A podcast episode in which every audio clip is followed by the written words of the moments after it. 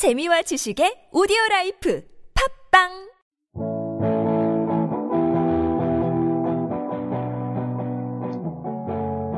안녕하세요. 팟캐스트 외집사 주간 부동산 동향입니다. 각 지역별 아파트를 기준으로 매매 및 전월세 시세 변동과 전국적인 부동산 날씨를 살펴보도록 하겠습니다.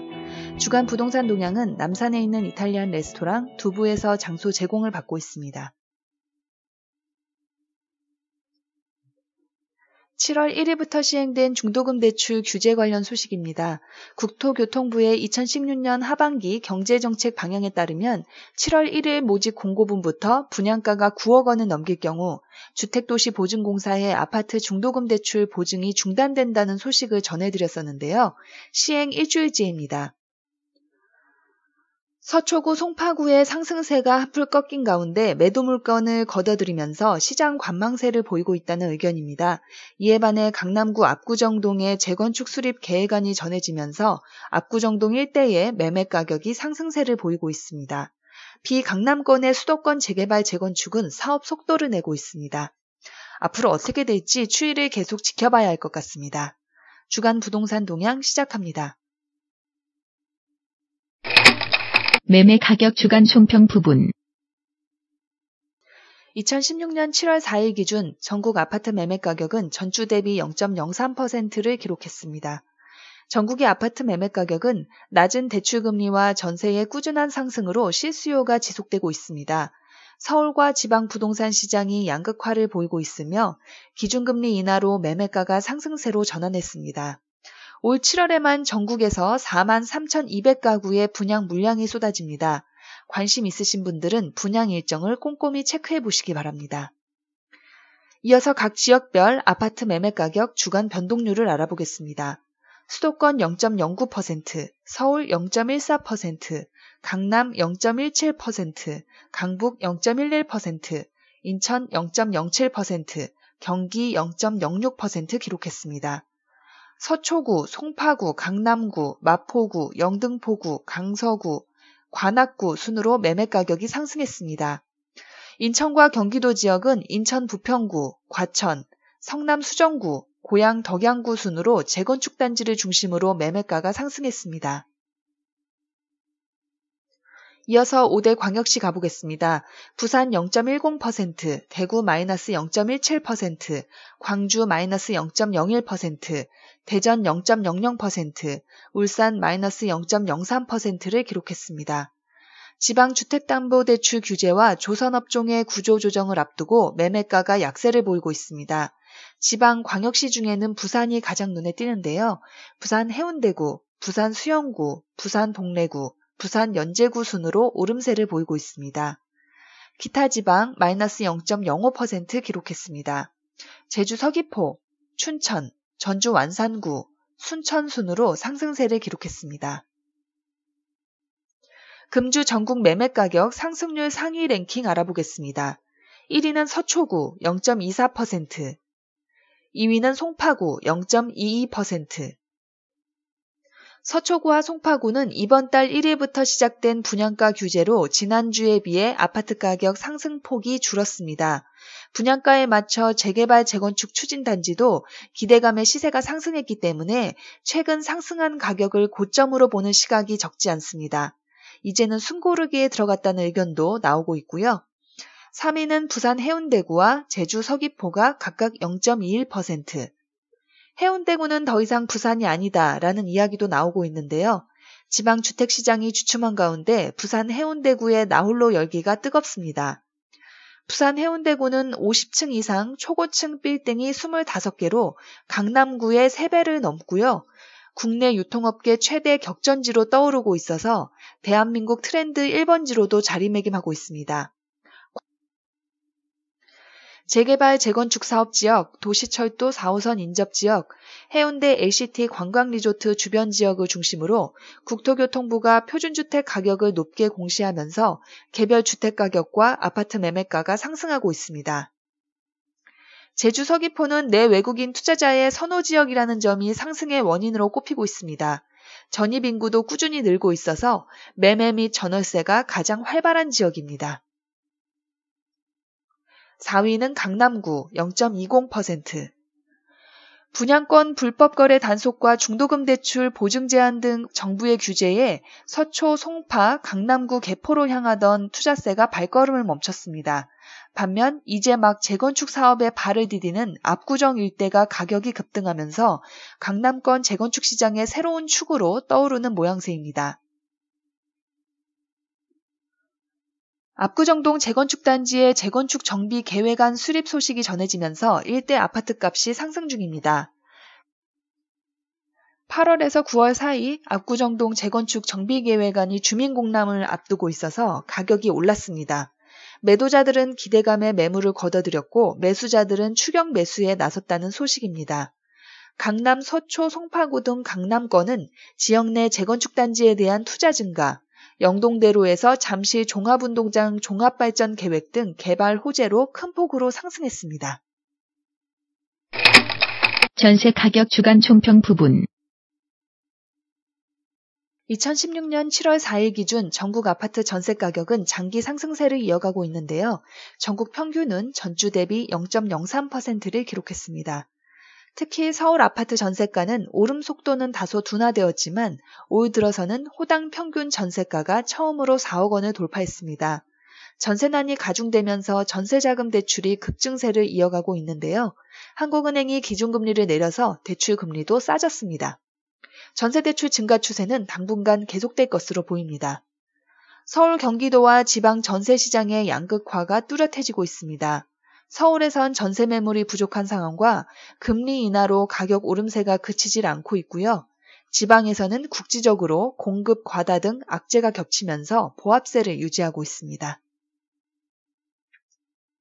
이어서 각 지역별 아파트 전세 가격 주간 변동률을 알아보겠습니다. 수도권 0.06%, 서울 0.07%, 강남 0.04%, 강북 0.12%, 인천 0.05%, 경기 0.05% 기록했습니다. 서울은 마포구, 용산구, 강북구, 동대문구 순으로 전세가가 상승했습니다. 인천 경기도 지역은 성남 수정구, 고양 일산 동구, 인천 부평구, 인천 남동구 순으로 전세가가 상승했습니다. 이어서 5대 광역시 가보겠습니다. 부산 0.07%, 대구 마이너스 0.16%, 광주 0.00%, 대전 0.04%, 울산 마이너스 0.02% 기록했습니다. 부산 기장군, 부산 남구, 부산 수영구, 대전 유성구, 부산 해운대구 순으로 전세가가 상승했습니다. 마지막으로 기타 지방 0.00% 기록했습니다. 제주 서귀포, 춘천, 순천, 익산 순으로 전세가가 상승했습니다. 금주 전국 전세 가격 상승률 상위 랭킹 알아보겠습니다. 1위는 마포구 0.25%. 저번 주에 이어 마포구가 전세가 1위를 차지했습니다. 마포구는 여의도, 종로, 용산 등 직장인 수요와 학군 수요가 많아서 수요자가 높은 지역입니다. 어, 최근엔 성산동 재건축 단지로 투자 수요가 늘어난 영향을 받았습니다. 2위는 성남 수정구 0.24%. 중도금 대출 규제와 분양권 거래 단속으로 고가의 강남권 재건축 거래가 주춤한 사이 몸집이 가벼운 수도권 재개발은 속도가 빨라질 것이라는 전망이 나오고 있습니다. 성남 수정구 신흥 주공의 재건축 사업은 관리처분 승인 총회를 열었고 현재 2주를 준비 중입니다. 현 2206가구가 테라스 하우스형을 포함해 전용 59제곱미터에서 84제곱미터, 3997가구로 재탄생합니다. 포스코건설, 롯데건설, 현대산업개발 컨소시엄이 짓는다고 합니다. 3위는 제주 서귀포 0.22%. 지난주에 이어 제주 서귀포가 3위를 유지했습니다. 4위는 용산구 0.20%. 용산구는 주한미군 이전 부지 개발, 신라 면세점 오픈 등 개발 호재가 아파트값 상승세를 이끌고 있으며 교통이 편리한 이점으로 전세금 상승폭이 큰 지역입니다. 5위는 강북구 0.16%. 지난주에 이어 강북구가 5위를 유지했습니다. 강북구는 타 지역 대비 가성비 좋은 전세 보증금으로 전세 수요자들의 인기를 끄는 지역입니다.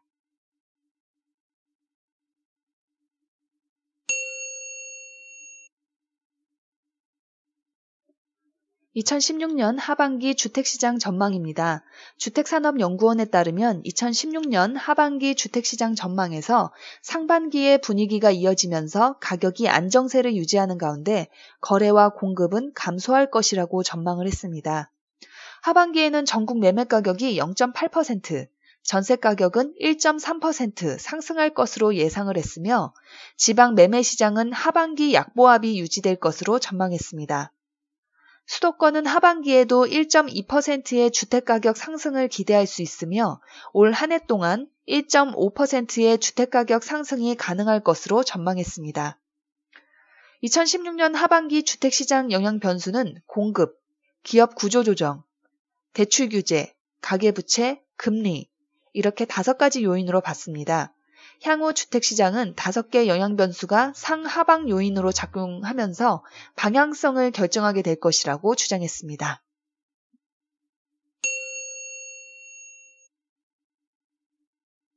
집값의 20%로 임대 사업을 할 수 있는 집주인 매입 임대를 다음 달부터 접수합니다.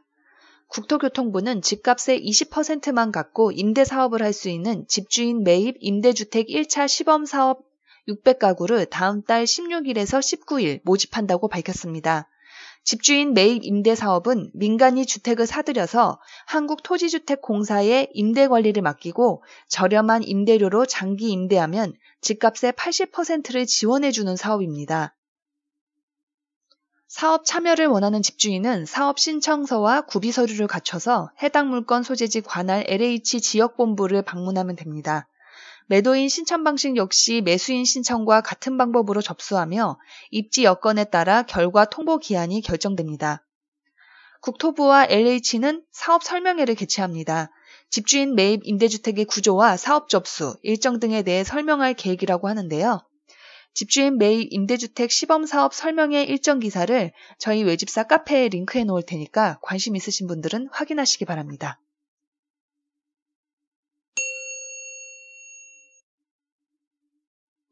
저출산 쓰나미, 중2 교실까지 덮쳐왔다는 기사입니다. 통계청에 따르면 1971년 우리나라 출생아 수는 102만 4,773명이었는데 이들의 자식 세대인 2002년생은 50만 명 이하로 떨어졌습니다. 출생자는 계속 줄어들어서 현재 43만 명 수준인데요. 저출산 쇼크가 취약전 아동 교육기관에서 먼저 나타나고 있습니다.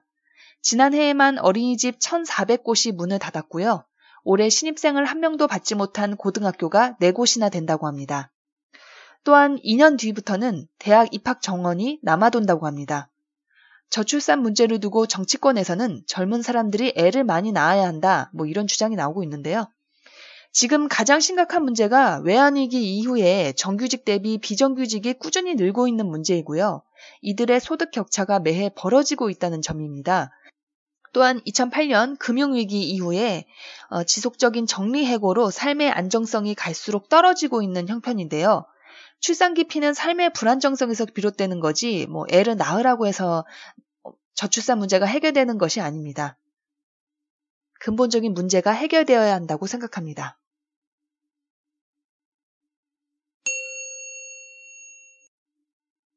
한국고용정보원의 청년층 취업 준비자 현황과 특성 보고서에 따르면 청년층 취업 준비생 20세에서 24세의 53.9%가 공무원 시험 등 각종 시험을 준비하는 공시족인 것으로 나타났습니다. 준비 중인 시험은 9급 공무원 시험이 가장 많았고요. 또 대기업 정규직 취업자는 대부분 직장 생활을 이어가지만 중소기업 비정규직은 2년 내에 회사를 그만두는 비중이 절반에 육박했습니다.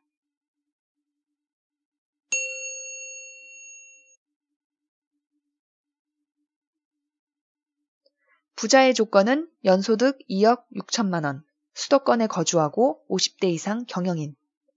금융지주 경영연구소는 총 인구의 0.41% 수준인 금융자산 10억 원 이상의 슈퍼리치를 분석한 2016년 한국 부자 보고서를 내놨습니다. 한국은행, 통계청, 국세청 자료를 활용해서 추정했으며 400명을 대상으로 설문조사를 했는데요. 금융자산 10억 원 이상을 가진 부자는 지난해 말 21만 1000명으로 2014년 대비 15.9% 증가했습니다. 부자 가구의 연소득 평균은 일반 가구의 5배를 웃돌았습니다. 한국 부자는 창업을 하거나 기업 운영을 통해서 자산을 축적한 자수 성가형이 많았습니다. 금융자산이나 기업을 물려받아서 자산을 쌓은 부자도 26.3%로 2011년도에 비해서 크게 늘었습니다. 전체 자산에서 금융자산이 차지하는 비중은 일반 가구에 비해 2배가량 높았습니다. 부자들의 전체 자산을 살펴보면 주택, 건물, 상가, 토지 등 부동산이 51.4%를 차지했습니다. 이 추세는 매년 줄어드는 추세라서 2012년에만 해도 부동산이 차지하는 비중이 60%에 육박했지만 매해 줄어든다고 합니다. 부자 가구의 거주지는 강남 3구가 아닌 다른 모든 시에서 증가세를 나타냈습니다. 서울에서 부자가 증가하는 수는 동작구, 구로구, 마포구 등이었습니다.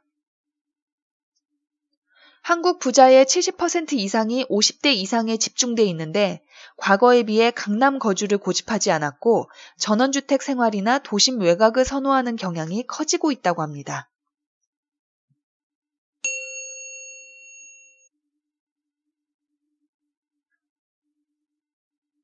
SK텔레콤은 자사 LTE 요금제 가입자에게만 무료로 제공하던 티맵을 타사 이동통신 가입자에게도 무료로 제공하겠다고 밝혔습니다.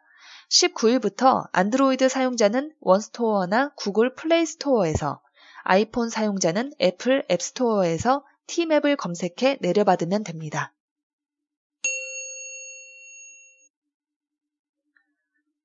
서울 서초구의 노른자 땅인 옛 정보사령부 부지가 공개 매각됩니다. 감정평가액만 1조 원에 이르는 이 부지는 복합 문화예술 단지로 개발될 예 전망입니다. 국방부는 정보사령부 부지에 대한 공개 경쟁 입찰을 한국자산관리공사 온비드를 통해 오는 19일까지 한다고 밝혔습니다. 서초동 1005의 6 일대 총 9만 1,597제곱미터 규모로 감정평가액은 9,026억 원입니다. 지하철 2호선 서초역 인근으로 서초대로와 맞닿아 있습니다. 서리풀 터널이 완공되면 서초역과 내방역을 5분 내에 갈 수 있는 지역입니다. 서초구가 지난 2월 고시한 서리풀 지구 단위 계획에 따르면 이 부지에는 공연장과 문화 집회 시설, 전시장 등이 들어선다고 합니다. 아파트 등 주거 시설은 지을 수가 없는데요. 어, 국방부는 정보사령부 부지 매각 대금을 국방개혁에 따른 부대 재배치 사업에 사용할 예정입니다. 정보사령부는 지난해 11월 경기도 안양으로 이전을 했습니다.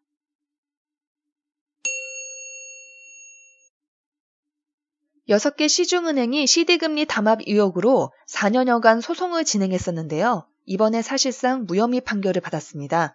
공정거래위원회의 전원회의는 시중은행의 CD금리 단합과 관련해서 법 위반 여부를 결정하기 어려운 만큼 심의 절차를 종료한다고 밝혔습니다.